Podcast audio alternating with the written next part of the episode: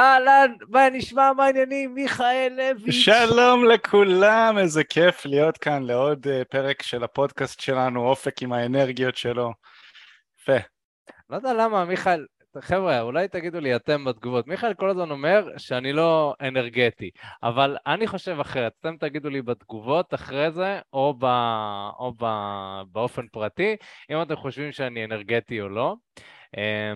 קחו בחשבון אבל שבאופן כללי כבן אדם, אני... אה, אני לא יודע אם אתם מכירים, אבל יש כל מיני סוגים של אה, אופי של, אה, של אנשים. אני, באופי שלי, אני טיפוס שבאופן כללי קשה לו לצעוק, או קשה שאנשים צועקים עליו, אז, אז ביחס לזה... זה סגנון אופי חמוד. כן. אתה חמוד בסגנון. אני יכול להגיד קינסתטי תומך, אבל אני לא יודע כמה מהאנשים אה, יבינו את מה שאמרתי. אז תגיד חמוד. אני, בחור חמוד, אני חושב שאני בחור חמוד באופן כללי, כן? אתה חמוד. אה, יש לי אופי חמוד. אז ביחס לבן אדם עם אופי חמוד, האם אני, טוב, סיבכתי אותם לגמרי. מיכאל, מה אתה חושב על זה שאני קורא לך מיכאלביץ'? היית רוצה שזה ימשיך או נשאר עם מיכאל? אתה יכול לקרוא לי איך שאתה רוצה. יאללה, סבבה, אוקיי. טוב, אז היום נדבר על תכלס אה, נושא שהוא סופר מעניין, שזה איך להתמודד עם נשים מניפולטיביות.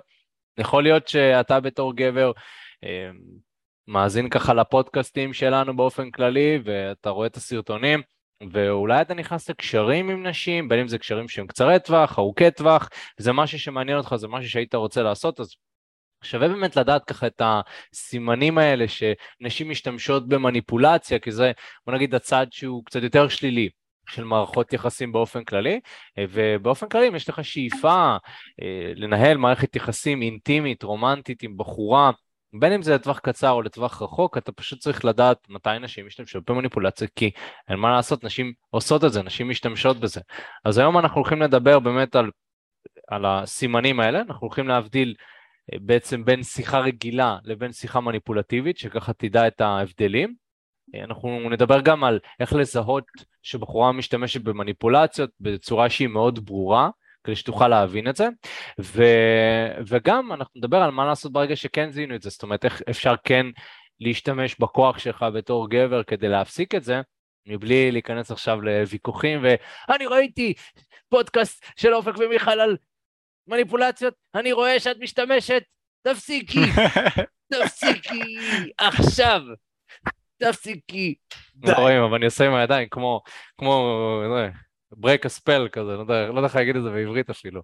כאילו, הוטלו עליך, הוטלו עליך כישוף כזה, תפסיקי, תפסיקי. אמ, כן.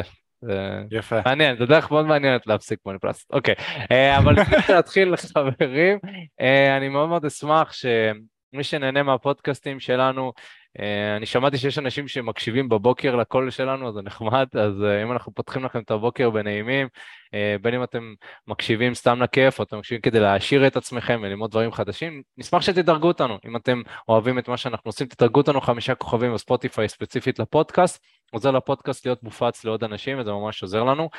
לא מעט אנשים כבר דירגו, אז אנחנו מאוד מעריכים את זה, ופשוט נשמח שזה ימשיך ככה, לאט לאט זה פשוט מגיע לעוד אנשים. יש אנשים שמכירים אותנו כאילו מהפודקאסט, שזה ממש קטע כזה. כן, יופי. כאילו, ראיתי את הפודקאסט, שמעתי את הפודקאסט, כן. אני פשוט רגיל לסרטונים, בדרך כלל ליוטיוב. אז, אמ, אז זה ממש נחמד, ותעקבו אחרינו, לא משנה איפה אתם מאזינים, אתם מוזמנים לעקוב אחרינו בפודקאסט. מי שעוקב אחרינו בפודקאסט ולא רואה את הסרטונים ביוטיוב, אז גם מוזמן לכם. אמ, מזמינים אתכם בעצם לראות את הפרצוף היפה שלנו ביוטיוב, אמ, ואז תראו את הפרצוף שלנו ולא תשמעו רק את הקול שלנו, זה גם נחמד. אמ, ולענייננו אנו, כן, נתחיל בתוכן של היום. כן, אז מיכאל, בוא תדבר איתנו קצת על איך להבדיל בין שיחה שהיא רגילה לבין שיחה מניפולטיבית. אז אם אנחנו רוצים להבין מה ההבדל בין שיחה רגילה לשיחה מניפולטיבית, צריך קודם כל לזכור שזה לא רק נשים שמשתמשות במניפולציות, גם גברים משתמשים במניפולציות. העניין הוא שבקונטקסט המיינסטרימי נקרא לזה ככה, בקונטקסט המיינסטרימי זה נתפס כאילו רק גברים משתמשים במניפולציות, נכון? לא מדברים מספיק על זה שנשים מניפולטיביות בקונטקסט המיינסטרימי וזה קורה בגלל שאנחנו אומרים את זה בלא מעט פודקאסטים המנטליות הבינלאומית בכלל, המערבית יותר, היא מנטליות שלאט לאט הופכת להיות יותר ויותר נקבית. המנטליות הנקבית היא יותר אה, משדרת הכל בסדר עם נשים, הן טובות, אתן מלכות, תהיי מי שאת. ולגברים זה כזה זה, זה כאילו גבר הוא, הוא טיפוס לא מוצלח, הוא בעיקר מפריע וגברים צריכים להיות יותר טובים, להתחשל ולהתחזק. וזה מעניין כי אנרגיה זכרית גם מגיבה לסוג תקשורת הזאת יותר טוב פשוט בגלל שחונכנו ככה מההתחלה בעצם ממתי שנולדנו גבר זה כאילו אל תבכה אל תביע רגשות אם אתה נופל אז כאילו תקום מהרצפה אל תבכה. ומגיל קטן אנחנו מתרגלים לסגנון תקשורת הזה של אתה יודע אנחנו מגיעים לבית ספר לצבא ומתייחסים עלינו כגבר. גבר אתה צריך להיות טוב יותר אתה צריך להיות יותר חזק ומביאים לנו mindset של התפתחות אישית בצורה שהיא לא כל כך מפתחת אישית אבל בסדר. ואם אנחנו נסתכל על על, אפילו על מוזיקה, המוזיקה של היום. השיר הכי נצפ... הכי מואזן במדינת ישראל זה בוא תראה מה פספסת בוא תראה, בוא תראה. שיר... אני לא חושב שיש בן אדם על הפלנטה הזו שישמע את, ה... את המילים של השיר הזה ויגיד לעצמו וואו, גאונות, מי שכתב את המילים לשיר הזה צריך לתת לו פרס נובל, הוא גאון אני לא יודע איך לא חשבו על, על מילים גאוניות כאלה לפני זה, אבל, וזה לא רק בשיר הזה, זה בשירים באופן כללי שמדברים על איך אישה מתנהגת לגבר, זה כאילו משחקים בגברים, נכון? הקונטקסט הופך להיות איך לשחק בגברים, כמה שנשים טובות יותר, תראי מה עשיתי לו, איזה גברת אני. אז כאילו הקונטקסט הופך להיות יותר נגד גברים, אני מרגיש את זה, ואני אומר את זה בלב קשה, כי בלב כואב, כי אני לא רוצה שיישמע פה שאנחנו אה, שוביניסטים או בעד גברים או נגד נשים או משהו כזה, זה לא מעניין אותנו, כאילו לא מעניין אותי מי יותר טוב, מי, את מי אונסים יותר, את מי רוצחים יותר, את מי... לא מעניין אותי, זה, זה כל כך מטומטם להיכנס לדברים האלה, אבל מה שאני רוצה שתיקחו מפה זה שתבינו לאן העולם הולך. העולם הולך יותר ויותר לכיוון של אה, אה, נשיות, נקביות, ומתוך זה יוצא מצב שפחות מדברים על הנקודות השליליות שקשורות בנשים, אוקיי? בכל הקונטקסט הזה של dating כמובן. ובדיוק בגלל זה מאוד מאוד חשוב לנו לדבר איתכם על התנהגויות נשיות שהן מניפולטיביות וברור יש התנהגויות שהן גבריות מניפולטיביות נשים אומרות שגברים רוצים רק סקס והם יגידו לאישה שהם רוצים איתה קשר רציני ואז יעלמו אחרי הסקס וכל מיני התנהגויות כאלה שהן גבריות וכולנו מכירים אותן ואם תרשמו בגוגל כאילו התנהגות מניפולטיבית של גבר אני בטוח שיצוצו לכם מיליון ואחת פוסטים כאלה ואחרים עם מידע נכון ומדויק לגבי התנהגויות מניפולטיביות של גברים. אבל אם תחפשו על התנהגויות של נשים יהיה קצת יותר מאתגר למצוא ואנחנו נותנים מהניסיון שלנו את הדברים שאנחנו רואים שקורים ממתאמנים שלנו ודברים שקורים מהשטח ולא בעצם דרך פלורסנטים ודברים כאלה ואנחנו גם לא מושפעים יותר מדי מהמדיה שזה מה שטוב, אנחנו בודקים את הדברים, אנחנו מנתחים אותם, חוקרים אותם ומביאים את מה שבאמת נכון ובאמת עובד מהניסיון ומהעיניים שלנו.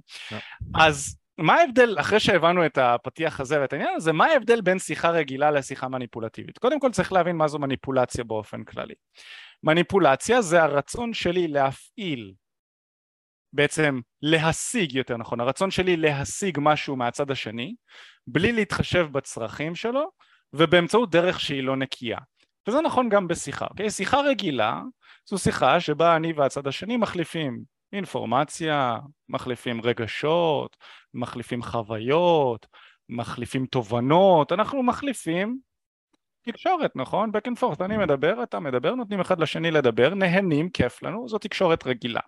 יכולה להיות בתוך תקשורת רגיל, רגילה גם רגשות של כעס, רגשות של אכזבה, רגשות של קנאה אפילו, זה בסדר, זה טבעי, זו עדיין לא תקשורת מניפולטיבית, נכון?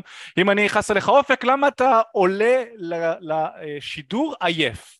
זה הגיוני, אני יכול לכעוס עליך על זה, אבל מניפולציה תהיה שאני ארצה להשתמ... להעביר לך מסר מסוים או להשיג משהו מסוים בדרך שהיא לא נקייה ולהשיג את מה, שאתה... את מה שאני רוצה בלי להתחשב בצרכים שלך. שזה יכול להיות נגיד פאסיב אגרסיב לבוא ולהגיד לך אה אתה עולה עייף? אין בעיה. תעלה עייף. טוב. בסדר. תעלה עייף. מה אני אגיד לך? פאסיב אגרסיב כזה. או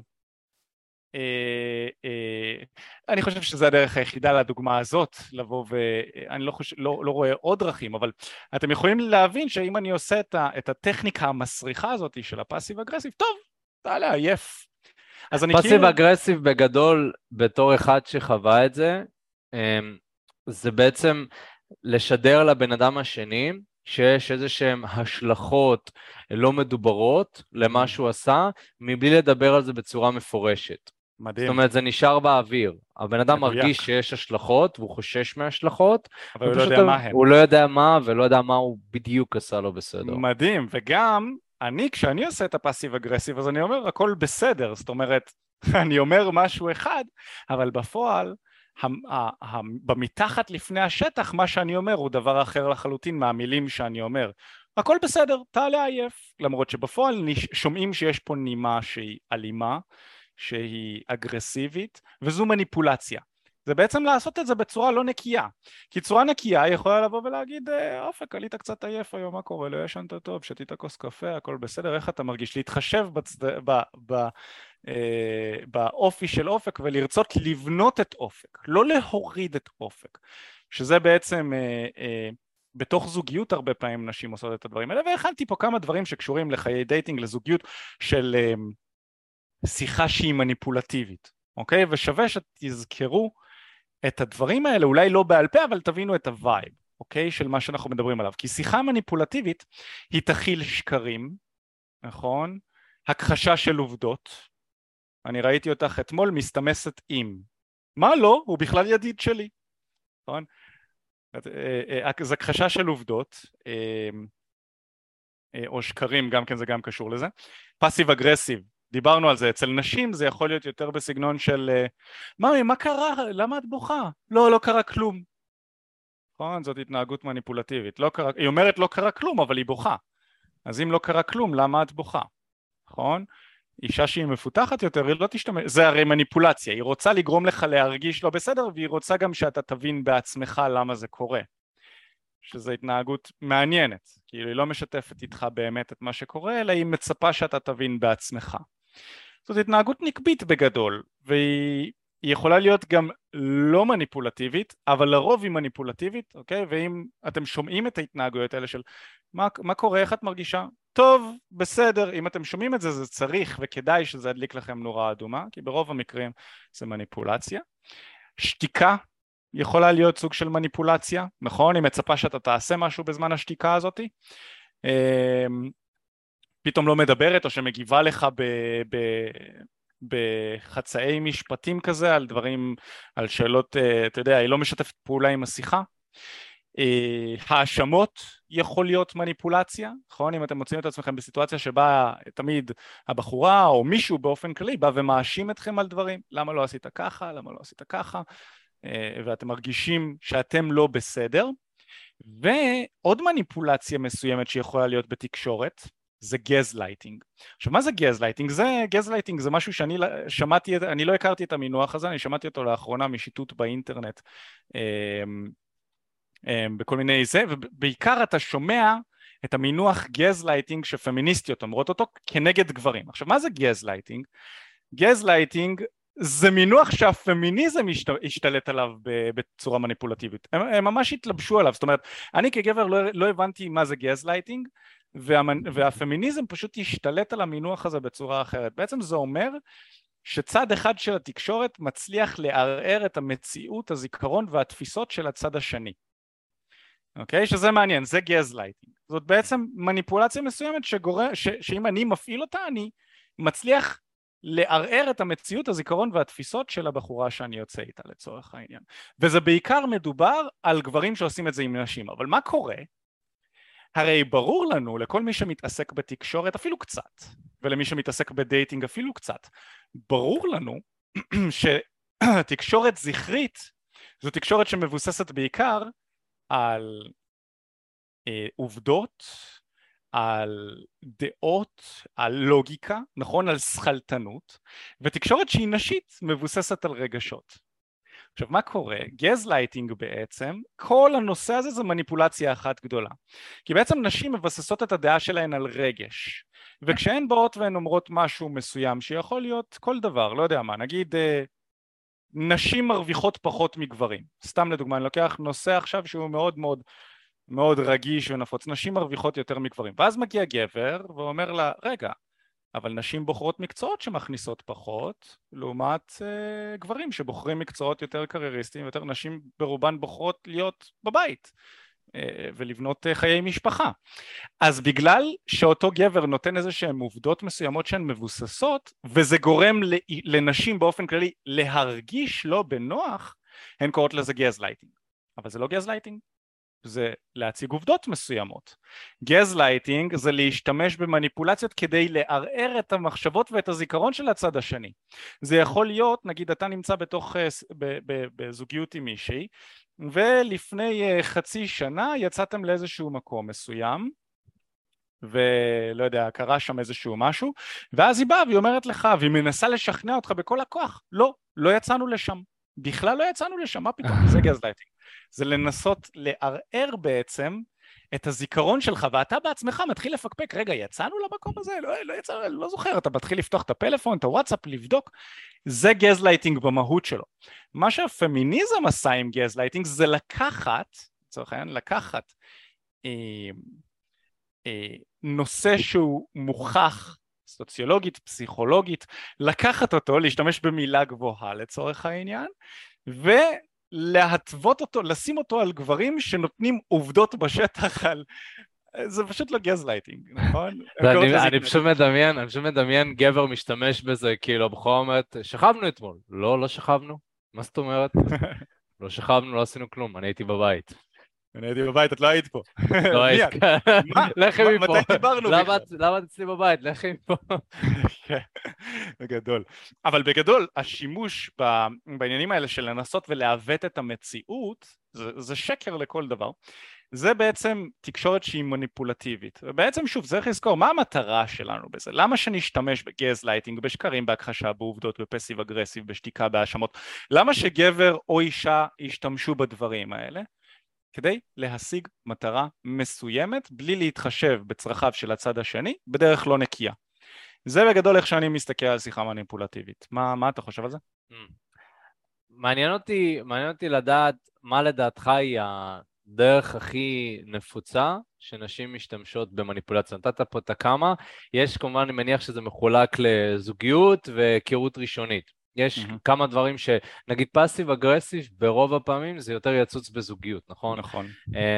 גזלייטינג יכול להיות שאם תיתקל בבחורה ולא, אתה יודע, לפעמים יצא לי לדבר עם נשים על הנושא הזה של dating, אז יכול להיות שהדברים האלה יותר יצופו. זאת אומרת, כן, זה פחות זה... נפוץ בדייט עצמו, זה יותר נפוץ כשמדברים על, די... על dating באופן כללי. בדיוק, באיזשהו debate כזה או משהו כזה, אבל כן. נגיד, נגיד ואני גבר ממוצע, אני יוצא, אני הולך ויוצא להכיר עכשיו אה, נשים ברחוב, שאני מניח שרוב החבר'ה שלנו עושים את זה. Mm-hmm. מה לדעתך, ואז אני אגיד מה, מה שאני חושב על זה, מה לדעתך היא הדרך הכי נפוצה? זאת אומרת, אם היית צריך uh, מהראש כזה... Hmm. הדרך הכי נפוצה שבה אישה תבוא ו... Uh, ותשתמש במניפולציה. תראה, הדרך הכי נפוצה, אני חושב, זה לשחק אותה ביצ'ית, לשחק אותה קשה להשגה. זה, כן. שוב, זה מה שמלמדים אותה, נכון? כי את, היא, שומעת ב, ב, היא שומעת במוזיקה שהיא שומעת, היא קוראת בספרים שהיא קוראת, נכון? יש את הספר הזה... why men love bitches, משהו כזה. למה גברים אוהבים bitchיות? למה גברים אוהבים bitchיות, משהו בסגנון הזה, כן? ופשוט קוראים את הכותרת הזו, אתה מסתכל על זה ואתה אומר, לא, לא, לא, גברים לא אוהבים bitchות, מה את עושה כאן?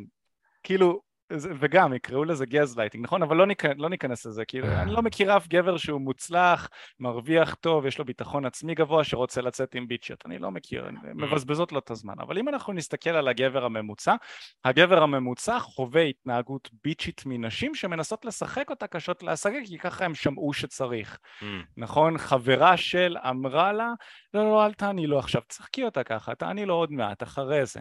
כל מיני התנהגויות כאלה, אני חושב שזאת המניפולציה הכי נפוצה של נשים כלפי גברים, פשוט כי שוב, הן רוצות להשיג את תשומת הלב של הגבר ולנסות לשחק אותה קשה להשגה כדי שהוא יחשוב שהיא שוות ערך, כי מה שקשה להשגה, אז הוא כנראה שווה יותר. Oh. אני חושב שזה... נגעת, נגעת פה באיזושהי נקודה, כי זה מתקשר למה שרציתי להגיד, אבל בצורה שהיא לא ישירה, שזה מעניין. זה ישיר ולא ישיר כזה. כי אני רציתי להגיד, ותגיד לי מה אתה חושב על זה, אני חושב שנשים משתמשות ביופי שלהם כדי נטו למשוך תשומת לב, ההדרה וההערצה מצד גברים, וכשהן מקבלות את זה, הם לא יעריכו את אותו הגבר, אה, ומבחינתם זה התפקיד של הגבר באותו הרגע, והיא לא צריכה אותו יותר. זאת אומרת, mm. היא ת, תתנהג, תתלבש ותעשה דברים כדי לגרום לגברים לרדוף ולהריץ אותה, והגבר ידמיין ויחשוב שיש פה עניין אמיתי, בפועל היא רק רצתה תשומת לב. אני mm. חושב, שחשבתי על זה קצת, אני חושב שיש פה איזושהי מניפולציה. מה אתה חושב?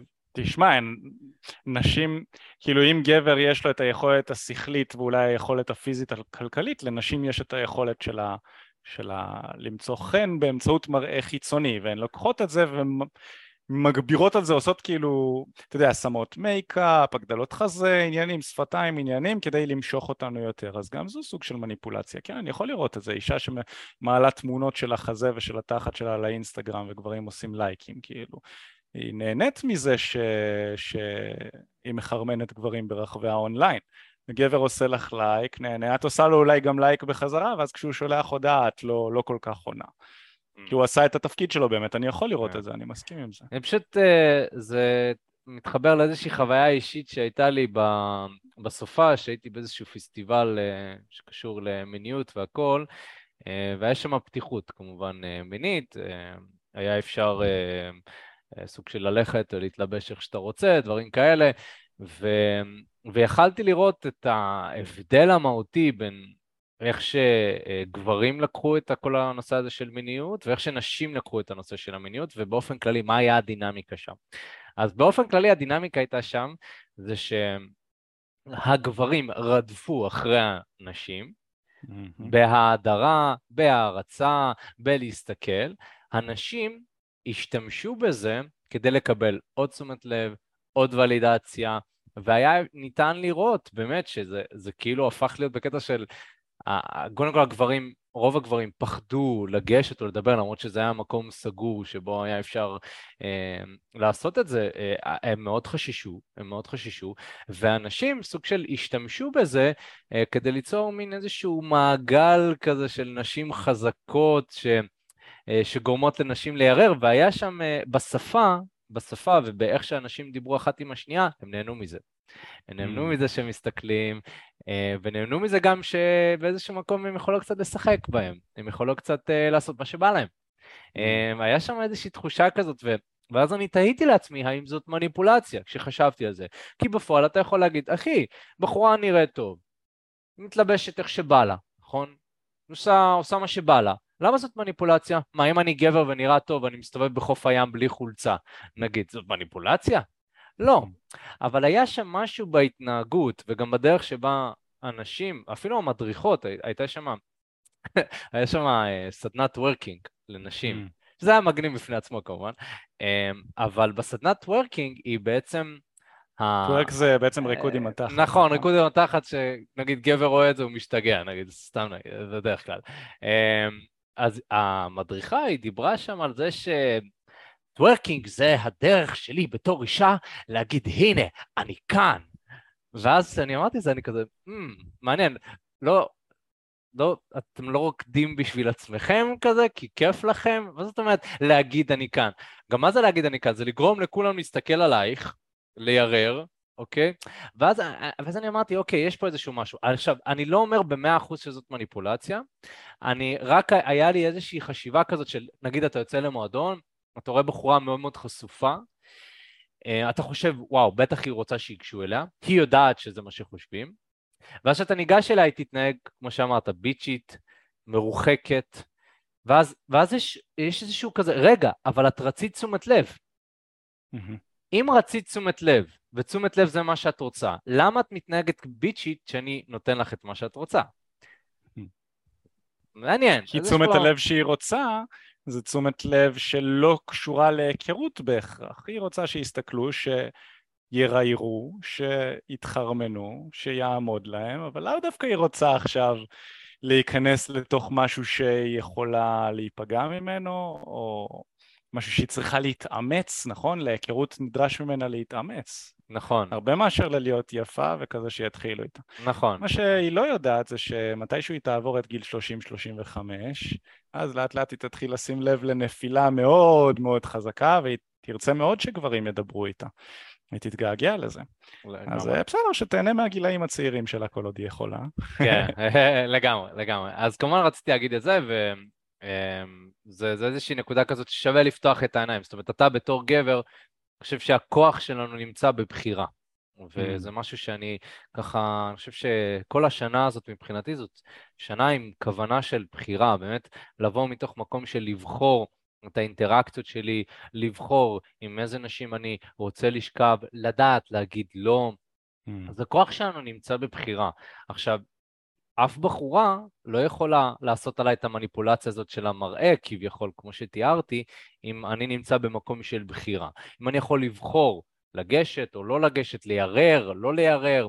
לרייר. לרייר, כן, סליחה, זו מילה קשה. אמ, יש כאן מישהו גם שואל של איזו נפילה יש אה, אחרי גיל 35, אה, אז פשוט באופן כללי, הפריים של האישה, השיא של האישה מבחינת היופי, מבחינת המשיכה, זה בדרך כלל באזור מגיל 20 עד 30 כזה, אפשר לומר. אמ, ולאחר מכן, אה, פשוט הבחורה מאבדת מהערך של היופי, לא מהערך שלה כבן אדם, מהערך של היופי. זאת אומרת שמה שהיא יכלה להשיג בגילי 20 עד 30 עם היופי שלה ועם המראה שלה, כבר לא יכולה להשיג בגילאים 30, 35, 40, יותר קשה, ואתם רואים את הנשים האלה אה, קצת עובדות עצות, זה קצת מעניין לראות, אז זה יכול להיות נושא בכלל לפודקאסט אחר.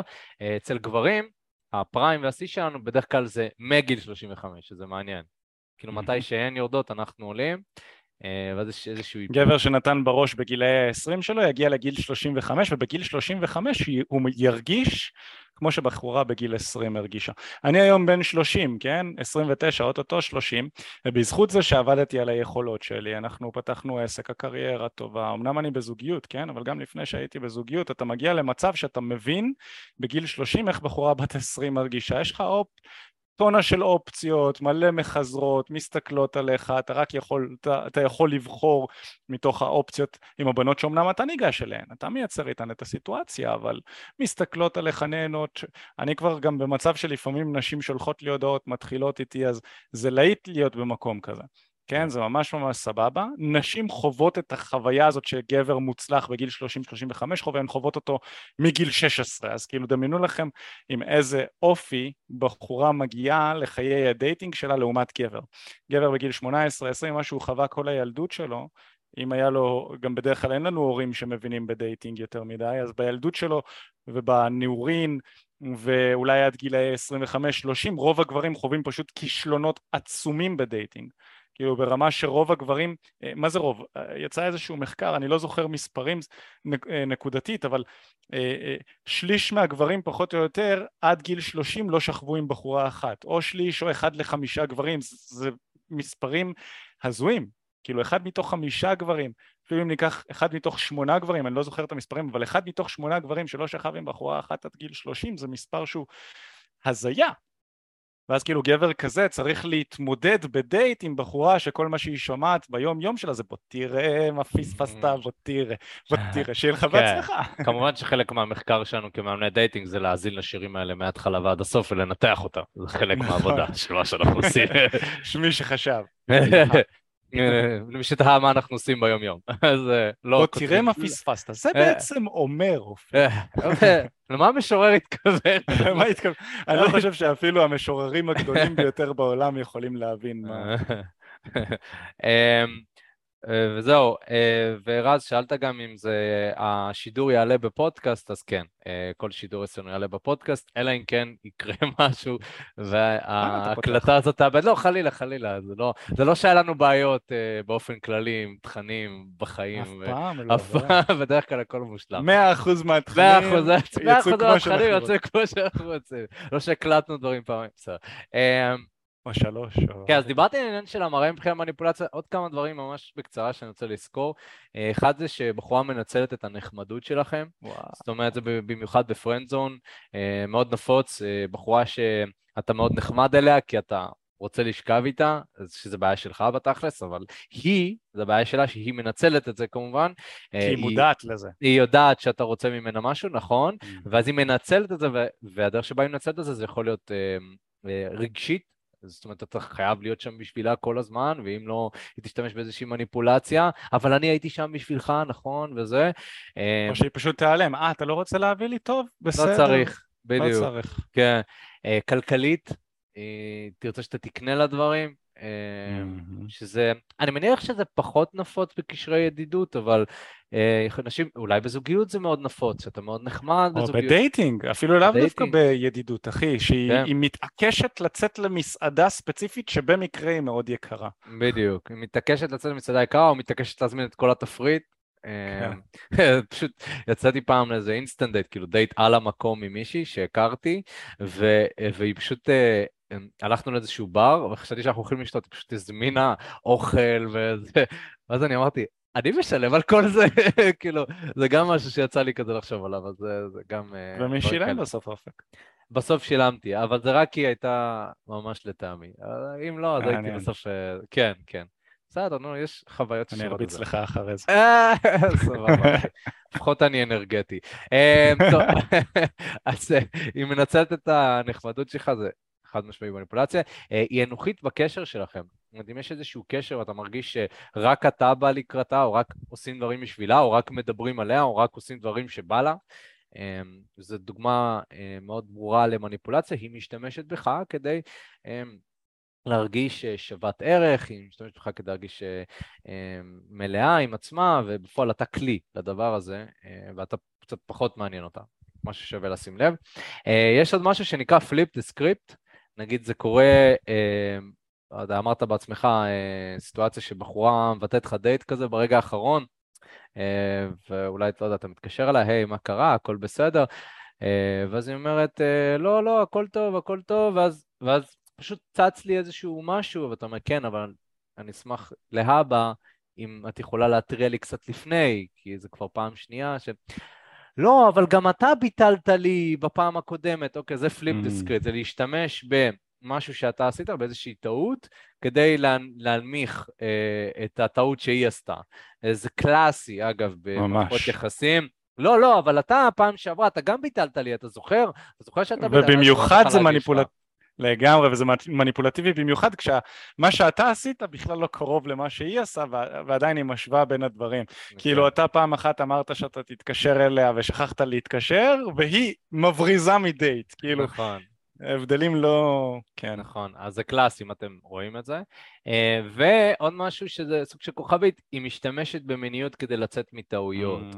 זאת אומרת שהיא עשתה איזשהו משהו שעבר אולי איזשהו גבול מבחינתך, ואז היא משתמשת באיזושהי עיני כלבלה ומיניות, והתחילה לגעת בך והכל, ואנחנו גברים. נזקקים המון פעמים לתשומת הלב, אה, ואנחנו זה, אה, רוצים להרגיש קרבה מבחורה, אז אנחנו כאילו נסלח לה על זה שהיא עברה קו מסוים שלנו, אה, אולי בזוגיות, בחורה עשתה איזשהו משהו שקצת לא מוצא חן בעיניכם, אבל ממי, את יודעת, ש- אתה יודע שאני אוהב אותך, איזה סקסי אתה היום, אבל ממי. אה, זה, זו מניפולציה, נכון? היא לא רוצה להתמודד ולהתעמת. אז כשאתה מתעמת איתה על זה, היא פתאום, ה- ה- הקצה של זה, זה שאם אתה תמשיך לאמת אותה עם זה, אומרת, היא תשתמש במיניות, אתה תגיד לה, אבל רגע, אבל היה פה משהו שהוא לא בסדר, היא פשוט תצא עליך ותתעצבן עליך, היא תתפוצץ. Mhm. אז אה, זה גם קלאסי מאוד לנשים כאלה, פשוט התפוצצות כזאת של, לא, אתה יודע מה, אתה לא רוצה, לך להזדיין, זה ממש קלאסי לנשים כן. כאלה. אה, זה גם משהו ששווה לשים לב אליו. אה, אז זה מבחינת ככה הדברים שצריך לשים לב, שלראות, אם אתם מזהים את זה בשיחה, ואני בטוח כבר ש... הדברים האלה אתם כבר חושבים לעצמכם, כאילו, אה, נכון, אבל היה את הבחורה הזאת שדיברתי איתה והיא עשתה ככה, ואתם כבר רואים איך הדברים האלה אה, צצים וכמה זה הרסני אה, לזוגיות.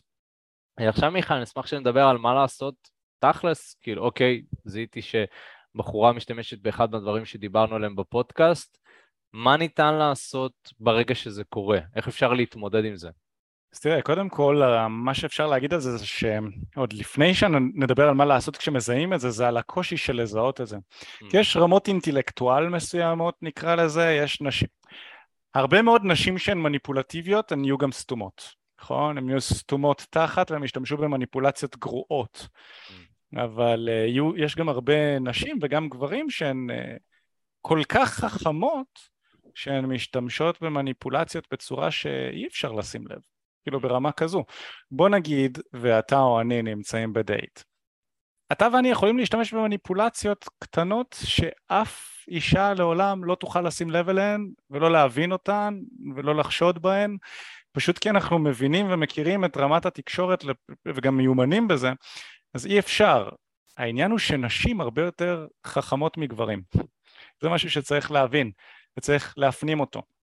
האישה הממוצעת יותר טובה בתקשורת מהגבר הממוצע, בגלל שהגבר הממוצע הוא שכלתני, והאישה הממוצעת היא רגשית. היא קוראת אותך, היא מזהה אותך, היא מרגישה אותך.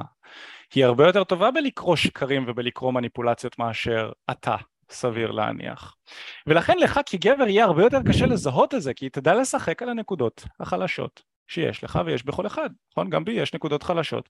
מי שחכמה מספיק יכולה לזהות ולשחק עליהן, בכל אחד יש. זה למה, זה למה, אתה יודע, התחום של אמנות הפיתוי הוא היה כל כך נפוץ בזמנו, כי בכל mm. בחורה יש חורים שחורים כאלה שאפשר לשחק, גם בכל זוגיות יש, נכון? למה יש אנשים שפונים לנשים שנמצאות בתוך זוגיות וכל כך, והם יודעים איך להפריד את הזוג הזה. כי בכל זוגיות יש חורים שחורים מסוימים, אין מה לעשות, אתה חי שנים עם אותו הבן אדם, שחורים מסוימים שהזוג מרגיש חסר ביטחון בו ואפשר לשחק עליו כדי, אפשר לעשות מניפולציות כדי בעצם להפריד בין הזוג הזה ולהיכנס לשם לבפנים, וזה דברים לא יפים ולא נקיים שאנשים עושים, אבל אם יש משהו בתקשורת אמיתית שאנחנו חרטנו על הדגל שלנו, זה לשים לב לדברים שלא מרגישים לנו נקיים או לא נשמעים לנו נקיים. להיות מאוד מאוד רגישים לזה. וזה המסר שלי אליכם בשביל לזהות אם בחורה מניפולטיבית או לא. תתחילו, במקום לנסות לזהות ולהרגיש את זה, תתחילו לנסות לשמוע האם התקשורת של הצד השני מרגישה לי נקייה עכשיו. האם היא נקייה, האם היא מרגישה לי כאילו היא מתחשבת בצרכים שלי ובי ובמה שאני רוצה, או שיש פה איזשהו רצון שהיא רוצה להשיג משהו והצרכים שלי לא נכנסים לבפנים. ומה אני עושה ברגע שזיהיתי את זה? אז כאן חשוב מאוד להבין שרוב הגברים לא מנוסים מספיק בתקשורת כדי לדעת לוודא במאה אחוז שמה שהאישה שמולה, שמולם עושה כרגע זה מניפולציה. ולכן מה שכדאי לעשות זה לא ישר לשבור את הכלים. לא ישר להוציא את התותחים הכבדים ואתה יודע לחתוך מהתקשורת איתה ולהגיד את לא משתמשת עליי במניפולציה. או, או להפעיל את הכישוף הזה שעשית בתחילת השידור תפסיקי תפסיקי תפסיקי תפסיקי די די די די די מה שכדאי לעשות זה לעבוד בהדרגה. קודם כל צריך להבין שזה שאמרתי שאומנם נשים יותר חכמות באופן ממוצע מגברים, זה, גבר יכול ללמוד את זה, כל גבר יכול ללמוד את זה, אבל כדי ללמוד את זה אתה רוצה להכניס את עצמך להרבה סיטואציות כאלה של dating עם נשים שונות, לחוות, ליהנות, להכיר, וכן גם להיחשף לנשים שהן מניפולטיביות זה בסדר. בתהליך שלך, בהתפתחות שלך עם נשים ובהתפתחות העצמית שלך, אתה תיחשף לנשים שהן מניפולטיביות, וזה בסדר, אנחנו לא רוצים לשפוט אותן, אנחנו לא רוצים להוריד אותן, אנחנו לא רוצים לחנך אותן, זו טעויות מאוד נפוצות של גברים, אין לך מה להיכנס לזה, אין לך מה לנסות לחנך אותה ולשנות אותה, היא גדלה ככה, הערכים שלכם לא מתחברים ביחד, אם היא אישה מניפולטיבית היא צריכה גבר מניפולטיבי בחיים שלה, שיעשו לעצמם ריסוק וסלט ותהום במערכת יחסים שלהם, בגידות, עניינים, סיפורים, גם ככה זה מאוד מאוד נפוץ בעולם של היום. אתה אם אתה בחור כנה ונקי, אתה צריך ורוצה לכוון לאישה נקייה בעצמה. ואת זה צריך לעשות בהדרגה. אז מה שאני מציע לך זה כשאתה מזהה שיש פה משהו לא נקי, קודם כל תיקח נשימה עמוקה. כי כשאתה לוקח נשימה עמוקה אתה אוטומטית מתמקד ברגע הנוכחי. מה שקורה לנו הרבה פעמים כשמשתמשים עלינו במניפולציה כמו אה ah, כן? אוקיי בסדר לא צריך. אז אנחנו שמענו את זה כבר כמה פעמים מגורמים שונים. יכול להיות שזאת אימא יכול להיות שזה אחותי יכול להיות שזה אחת האקסיות ידידה לשעבר שהייתי בפרנדזון שלה, אני שומע את המשפט הזה ואוטומטית זה מטריג אותי, מכווץ אותי ואני רוצה ישר להגיב או להוציא עליה את כל הזבל שיש לי או או שאני נסגר בתוך עצמי ובתוך הקונכייה של עצמי, אני לא יודע איך להגיב, אולי אני רוצה מאוד לרצות פתאום, היא השתמשה במשפט הזה, זה מטריג אותי, ואז, אה לא לא לא, בסדר, מה את רוצה שאני אעשה, אני אעשה אותו. הדבר הראשון שאני רוצה לעשות, זה לקחת נשימה עמוקה. זה מחבר אותי לכאן ועכשיו, זה מרגיע אותי, זה משדר לגוף שלי שהכל בסדר. זה הדבר ראשון. ברגע שאני מזהה שבחורה משתמשת עליי במניפולציה, נשימה עמוקה, להירגע מולה, ממש מולה, כן? אה, אפשר לעשות את זה ממש מולה והכל בסדר, אם צריך גם איזושהי הפסקה אפשר להגיד לה, אני הולך רגע לשירותים, אני חוזר, אני יודע, כל מיני דברים כאלה. דבר שני שאני יכול להגיד לכם, וזאת עבודה, עבודה מקדימה, אוקיי? כל גבר יעשה לעצמו טובה ענקית בחיי ה dating שלו, ענקית, עצומה, אם הוא יפתח ביטחון עצמי חזק, נכון? הרבה אנשים מנסים לפתור בעיות שיש להם בחיים כשהם כבר נמצאים בתוך הבור, בתוך הבעיה, איך אתה בונה סולם בתוך בור עמוק מאוד מאוד קשה. אבל אם אתה נכנס לתוך הבור הזה מלכתחילה אחרי ששלשלת לעצמך איזשהו חבל או סולם יהיה לך יותר קשה, יותר קל לצאת ממנו. אז מה שאתה רוצה לעשות זה לוודא שיש לך חבל לפני שאתה נופל לתוך הבור. איך יש לך חבל לפני שאתה נופל לתוך הבור? אתה מפתח לעצמך ביטחון עצמי חזק. ביטחון עצמי חזק אומר אני גבר גברי, אני גבר זכרי, אני עושה מה שטוב לי, אני עושה מה שנעים לי, אני עושה מה שמתאים לי, אני מכניס את הנשים ואת האנשים שמתאימים לי לחיים שלי, ומי שלא, בחוץ, נכון? ואני מציב גבולות מאוד מאוד ברורים לאנשים ולנשים שבתוך החיים שלי. הגבולות מאוד ברורים בלי שאני אגיד אותן. להציב גבולות זה לא אומר אני צריך להגיד לש... לפני הדייט, שומעת לדייט שלי לא מאחרים. זה בהתנהלות שלך באופן כללי, הבחורה שבצד השני יודעת כשהיא מסתכלת לך בלבן של העין, היא יודעת שאתה מסוג הגברים שלא מתעסקים איתם. נקודה, לא משחקים איתם משחקים, נכון? כי אם היא תשחק משחקים היא תהיה ביציע, נכון? עם גבר כזה לא משחקים, כי את לא תהיי בחיים שלי אם את תשחקים איתי משחקים, וזה גברים שמוצלחים. עכשיו, למה אני אומר את זה? בהתחלה אמרתי ש... אתה יודע, יש את הספר הזה, למה גברים אוהבים ביצ'יות, אז גברים מוצלחים לא רוצים בחורה שתבזבז להם את הזמן בחיים וזה משהו שצריך להבין נכון? אני כגבר מוצלח, ככה אני מסתכל על עצמי אני כגבר מוצלח, רוב החיים שלי מתמקדים בפיתוח עצמי בעסק שלי, נכון? בהתנהלות כלכלית נכונה, בכושר, בהישגיות, אתה יודע, להשיג מטרות, כל מיני... ואם כבר, ולא הייתי בזוגיות, אם היה לי דייט עם בחורה, היא צריכה להיות סופר דופר ולהרשים אותי, אבל אם כבר יצאתי לדייט הזה, אז אני לא צריך עוד משהו שיגרום לי לבזבז את הזמן שלי, נכון? כי הוא גם ככה כבר מושקע מאוד, אני רוצה בחורה שיהיה לי את הזרימה ואם תהיה מישהו ש... מישהי שתבזבז לי את הזמן ויהיה לי קשה להצליח איתה ויצחק אותה קשה להשגה, אני אחתוך ממנה וזה מה שאני רוצה לבוא ולהבהיר לכם. גם אם אתם עוד לא נמצאים במקום כזה של יש לכם עסק מצליח ואתם עובדים על החזון שלכם וזה, עדיין תבינו איך גברים שהם נמצאים במקום הזה מתנהלים ומתנהגים ותחקו את ההתנהגות שלהם כי זה מושך. נכון? אנחנו לא חייבים להיות במקום הזה כדי להתנהג ככה. אתם יכולים להתנהג ככה באופן כללי. ובעצם זה אומר שברגע שזיהיתם התנהגות כזו שהיא מניפולטיבית אתם רוצים באמת להציב גבול. נכון? ההצבת גבול הזאת יכולה להיות בצורה נעימה. היא יכולה להיות בצורה של אתה יודע נגיד צורה נעימה יכולה להיות hmm, נגיד היא אמרה לך, אה ah, כן ככה אתה עושה? בסדר. אז אתה מסתכל לה בלבן של העין ואתה אומר לה, תראי, אני מאוד, אה, אני מבין שאולי טיפה נפגעת ואני לוקח על זה אחריות. מהצד שלי אני יכול להגיד לך שלא נעים לי צורת התקשורת הזו.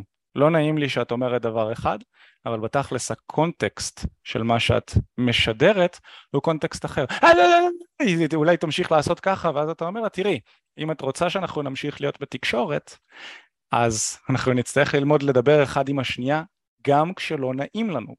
ואתה מסתכל לה בלבן של העין ואתה מראה לה ומדבר איתה בצורה מאוד זכרית שאומרת איתי לא משחקים את המשחקים האלה, אני שם גבולות למה שאני מוכן לקבל בתקשורת לעומת מה שאני לא מוכן לקבל בתקשורת וגם לעמוד מאחורי הגבולות שאתה מציב חבר'ה, אם אתם ניסיתם להציב גבול מסוים ואז אתם חורגים ממנו, נגמר הסיפור שלכם עם אותה הבחורה, זה נכון גם לזוגיות וגם לדייטינג, הבסיס, השורש שאתם שמים, היסודות שאתם שמים לזוגיות שלכם מתחילת הזוגיות, זה איך שהזוגיות שלכם או העתיד שלכם בתוך הקשר שלכם הולך להיראות בהמשך, ואם כבר על תחילת התקשורת שלכם אתם נופלים מהגבול שהצבתם, נגמרו הגבולות שלכם, נכון?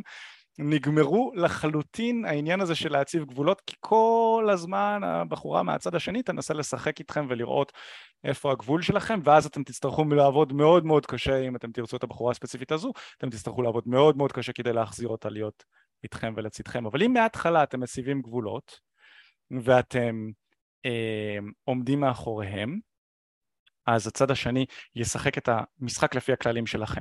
שחלק מה הכללים האלה הם צריכים להיות גם לעמוד מאחורי מה שאתם אומרים. אם הצבתם גבול והצד השני לא מוכן לעמוד בו, כי הוא לא יכול אולי, נכון? יש נשים שפשוט זה האופי שלהם, אין מה לעשות, הן מניפולטיביות כי הן ככה חונכו וגדלו מהמשפחה שלהן וזה לא התפקיד שלנו לשנות אותן. התפקיד שלנו זה לא להיות שם, זה לחתוך. אם בן אדם לא מכבד את הגבולות שלי מספר פעמים אחרי שדיברתי איתו בנחישות וברגישות, התפקיד שלי כגבר בשלב הבא זה פשוט לא להיות שם, להבין שיש עוד המון נשים, שפע של נשים שהן מתחלקות החל מנשים שהן רטובות ורוצות לשכב איתך כי הן פשוט רוצות קשר קצר טווח והן רוצות עכשיו סקס, יש מלא נשים כאלה פשוט לא באינטרנט, נכון? במציאות, במקומות ספציפיים אחרים. באינטרנט יהיה יותר קשה להכיר את הנשים האלה, ויש נשים, המון, המון המון נשים שרוצות להיכנס איתך לקשר רציני ומחפשות, רק מחפשות את האביר על הסוס הלבן שיגיע. הן קיימות, אז למה לעזאזל אתה מתביית על בחורה אחת מסכנה בחיים שלך ואתה בטוח שהיא הדבר היחיד ואין כמוהו? כאילו, אנחנו צריכים גם להתקדם וללמוד לחתוך. וזה מה שאפשר לעשות ברגע שזיהינו מניפולציות. אם זיהינו מניפולציה, נשמנו, פיתחנו את הביטחון שלנו לאורך החיים, נכון? אבל נשמנו, הצבנו גבולות, דיברנו איתה בנחישות וברגישות וזה עדיין לא עובד. היא ממשיכה להשתמש במניפולציות, אני לא שם לב לשיפור לאורך זמן, אני חותך. אבל כאן נתתי עוד איזשהו משהו קטן שהוא חשוב להבין. בגלל שאני לא מספיק מיומן בלזהות התנהגות כזו, אני כן אתן צ'אנס לצד השני להשתפר ולהתנהג בצורה שתתאים לי. זה משהו שחשוב להבין. כשאני בוחר פרטנרית לזוגיות או כשאני בוחר פרטנרית לקשר ארוך טווח, אני מסתכל על הפוטנציאל שלה. אם בפוטנציאל שלה אני רואה התקדמות, אני רואה שיש אופי לשיפור, אני רואה שאפשר להתקדם בקצב שהוא סביר ומתאים לי, יכול להיות שאני אתן לה צ'אנס, לא בטוח, יכול להיות. שאני אתן לה צ'אנס. אבל אם אני רואה שהפוטנציאל, כאילו אנחנו כבר חודש, חודשיים ביחד, אותו הדבר, נכון, נפרדנו, חזרנו, נפרדנו, חזרנו, זה כבר הופך להיות מניפולציה אחת גדולה, די חבר'ה תחתכו. ואם אתם רוצים להתייעץ על הנושא הזה, כמובן, אנחנו פה לשירותכם, בכיף, אתם תמיד יכולים גם לשלוח לנו הודעה באינסטגרם, בפייסבוק, לשאול אותנו מה לעשות בסיטואציות כאלה, יש לנו קבוצת פייסבוק, אנשים יכולים לפרסם שם בצורה אנונימית, וששאר חברי הקבוצה שקצת יותר מנוסים בתחום הזה, תוכלו, אמ, יוכלו לעזור לכם ולענות לכם על ההתלבטויות האלה. אופק, כן. יש לך משהו להוסיף בנושא הזה? כן, קודם כל, אמרת להתייעץ לנו בפרטי על הנושאים האלה, אז אני חייב להגיד שעדיף לרשום בקבוצת הפייסבוק את הדברים נכון. האלה, כי באופן אישי אני מקבל המון המון הודעות אה, מגילות על מקרים מאוד ספציפיים, אני פשוט לא מצליח להגיע להכל. אז עדיף אם יש, יש לכם משהו, איזשהו פורקן, תרגישו חופשי, קבוצת הפייסבוק, תבואו, אה, אה, דברו אפשר שם. אפשר גם באנונימי. אפשר גם בפוסט אנונימי, נכון. כן, כן. קוראים לקבוצה בפייסבוק תקשורת אמיתית הצלחה עם נשים. נכון. תחפשו אותה, תירשמו. וכמובן שמה שאמרת, כל העניין של לתקשר את העניין הזה, שכאילו עלית על איזושהי מניפולציה ואתה צריך לתקשר את זה, זה לא נעים בתור גבר. בואו נצא מנקודת הנחה, זה לא נעים לעשות את השיחות האלה, כי זה בעצם להעמיד בן אדם במקומו. אמ, זה דורש אומץ מסוים, שבתור גברים זה סוג של רגע, אני צריך להעמיד, לאמת אותה מאחורי איזושהי התנהגות שאני לא מקובלת עליי, זה משהו שאנחנו לא רגילים לעשות, אז גם זה, זה עניין של הרגל. אה, להציב גבולות זה להציב גבולות במשפחה, להציב גבולות עם חברים שלך, להציב... ויש לנו אה, פודקאסט שלם שזה איך להציב גבולות עם נשים, אם אתם רוצים, מוזמנים ככה לבוא ולהאזין לזה. ולגבי הנקודה שאמרת לשחרר, אז הרבה גברים רואים את הלשחרר כמעין איזושהי התנצחות אה, על נשים. זאת אומרת, אני ניצחתי כי אני שחררתי. Mm-hmm. חשוב להבין ש... זאת, ההתנהגות הזאת זאת התנהגות שהיא די חסרת ביטחון, אה, לרצות לנצח מעל נשים. אה, זה מגיע מתוך מקום של אתה לא מרגיש מנצח כבר בעצמך. אה, בן אדם שהוא מנצח והוא מוצלח בחיים שלו, הוא לא מרגיש שהוא צריך לנצח על חשבון אנשים, אלא הוא פשוט ככה, הוא ווינר. אה, הוא ווינר בזכות מישהו, לא בזכות מה שהוא עושה. אנחנו ו... לא בקרבות פה גם, בדיוק. בדיוק. וכשאתה משחרר, לא צריך לסיים בעצבים, לא צריך לכעוס, ולא צריך להגיד לה, שומעת, זה לא מתאים לי, יאללה, תעופי, ביי. אה, זה לא לשחרר, זה לריב, אוקיי? זה לריב ולסיים. אה, גבר אמיתי הוא מסיים קונפליקטים ברוגע, גם קונפליקטים אלימים אגב. לי ולמיכה לאחרונה היה איזושהי סיטואציה, אני לא אכנס אליה, אבל כשהיינו צריך, צריכים להתמודד בצורה, אה, להתעמת שנינו אה, בצורה אה, יחסית קרוב להלימה מילולית אפילו, ומי שהיה רואה אותנו מהצד היה רואה שלא נכנסנו לקללות ולא היה האשמות ולא היה צעקות, היה שם אסרטיביות שהייתה דרושה מהצד של שנינו, אה, והיה שם ניסיון לסיים את הדברים בדרכי נועם. אה, כמובן ששוב, יש מקרי קיצון שבהם, אבל באופן כללי בתור גברים אנחנו צריכים ללמוד גם לסיים בדרך נועם. גם אם בחורה עושה משהו שלא מצליחים ממנו, פשוט לבוא ולהגיד תודה, לי זה פחות מתאים. שיהיה בהצלחה, אוקיי? זה הדבר הכי גברי שאתם יכולים לעשות, וזה משהו שככה מפתחים עם הזמן. זה ככה משהו שהיה חשוב לי להגיד. כן. לגמרי, גם לא חייב להגיב, נכון? תמיד אפשר להגיב בשתיקה. פשוט אה, אם אתם רואים שנגיד בחורה לא משתפת פעולה עם התקשורת שלכם, לא עונה, זה לא, לא נראה שחשוב לה להכיר אתכם כמו שלכם חשוב להכיר אותה. אפשר גם להפסיק לדבר איתה ולהפסיק לענות, אבל לא לעשות את זה, אתה יודע, אני הרבה פעמים, כשאני מדבר עם נשים בעולם של היום, הן, מתלוננות פשוט מתלוננות כל כך על זה שגברים היום לא יוזמים ונעלמים. Mm. כאילו, אז אני לא רוצה שתיקחו את זה למקום של, אה טוב, אם היא לא באה ומשתפת איתי פעולה אז אני, אני אוותר, לא צריך. אלא חבר'ה, בתקשורת אמיתית אנחנו מאמינים שגבר הוא זה שיוזם, הוא זה שעושה את הפעולות הראשונות, ההשקעה של הבחורה מגיעה אחרי זה, אחרי שהיא נמשכת אליו וזה בסדר, בהתחלה אתה תזמין אותה, אתה תכתוב לה, אתה תתחיל איתה, אפילו אל תצפה לזה שהיא תשתף פעולה בהתחלה, כן תילחם על זה, אני חושב שזה גברי, אבל שיהיה איזושהי, איזשהו שיתוף פעולה מהצד השני. אתה מזמין אותה לדייט, שהיא תזרום על הצאת, היא לא יכולה לזרום על לצאת שתציע הצעה חלופית ללצאת, נכון? דברים שמראים שהיא מעוניינת לצאת איתך. אם אתה מזמין אותה לדייט פעמיים שלוש, והיא מוצאת תירוצים למה לא, וסבא שלה נפטר כל שני וחמישי, אז להמשיך הלאה, לא חייבים להגיד לשומעת לא מתאים לי, אתה יכול פשוט להפסיק לכתוב לה, זה גם בסדר. טוב חברים, אז אם נהניתם מהפודקאסט והרגשתם שזה נותן לכם ערך ואתם שואלים את עצמכם איך אפשר לקחת את זה לרמה הבאה? איך אפשר לקחת את כל המידע שאנחנו נותנים לכם? כן, יש לנו המון סרטונים והמון פודקאסטים והמון ערך שאת, שאנחנו נותנים. אז באמת, השאלה עולה היא, אוקיי, סבבה, מה אני עושה עם זה הלאה? אז חשוב להבין שאנחנו בתקשורת אמיתית מציעים אימונים אישיים. המטרה של האימונים האישיים האלה זה לקחת את כל מה שאתם לומדים ולהוציא אותו לשטח, לתרגל אותו, לעשות אותו. ואתם ממש יכולים לראות את ההבדל המהותי בין אנשים שעושים את הדברים שהם למדו בשטח, לבין אנשים שהם רק לומדים, אוקיי? יש הבדל. ללמוד ולחקור ולקרוא ספרים זה מעולה, אבל בפועל, אם אתם לא מוציאים את הדברים האלה לפועל, אז אתם לא תרגישו שאתם מקבלים את התוצאות שאתם יכולים לקבל. אז המטרה שלנו זה לעזור לכל גבר שרוצה וזה מתאים לו, לקחת שליטה על חיי ה dating שלו. אז אם זה נשמע לכם משהו שמעניין אתכם, הייתם רוצים לעבור אימונים אישיים, הייתם רוצים לעבור הכוונה אישית, הייתם רוצים שיהיה לכם מאמן שהוא כמו אח גדול, שאתם יוצאים איתו לשטח, הוא אומר לכם מה לעשות, נותן לכם שיעורי בית, וביחד אתם משתפרים צעד אחרי צעד, אז אם זה מעניין אתכם, אתם מוזמנים להשאיר פרטים לשיחת ייעוץ שהיא חינמית לגמרי. הקישור של שיחת הייעוץ נמצא ממש בתיאור של הפודקאסט, אתם יכולים ללחוץ שמה, וממש אתם תעברו לטופס, תוכלו להשאיר שם את הפרטים, ואחד מהיועצים שלנו ייצור איתכם קשר לשיחת ייעוץ חינמית לגמרי. מטרת השיחה היא להבין קודם כל איפה אתם נמצאים, מי אתם, מה אתם, מה אתם רוצים להשיג, כאילו, מה, איפה איפה הכאב שלכם נמצא? זאת אומרת, איפה, איפה המקום הזה שרוצה להשתפר בחיי ה dating ואולי מרגיש שהוא לא מצליח, איפה זה נמצא בדיוק? אנחנו ננסה לאתר את זה.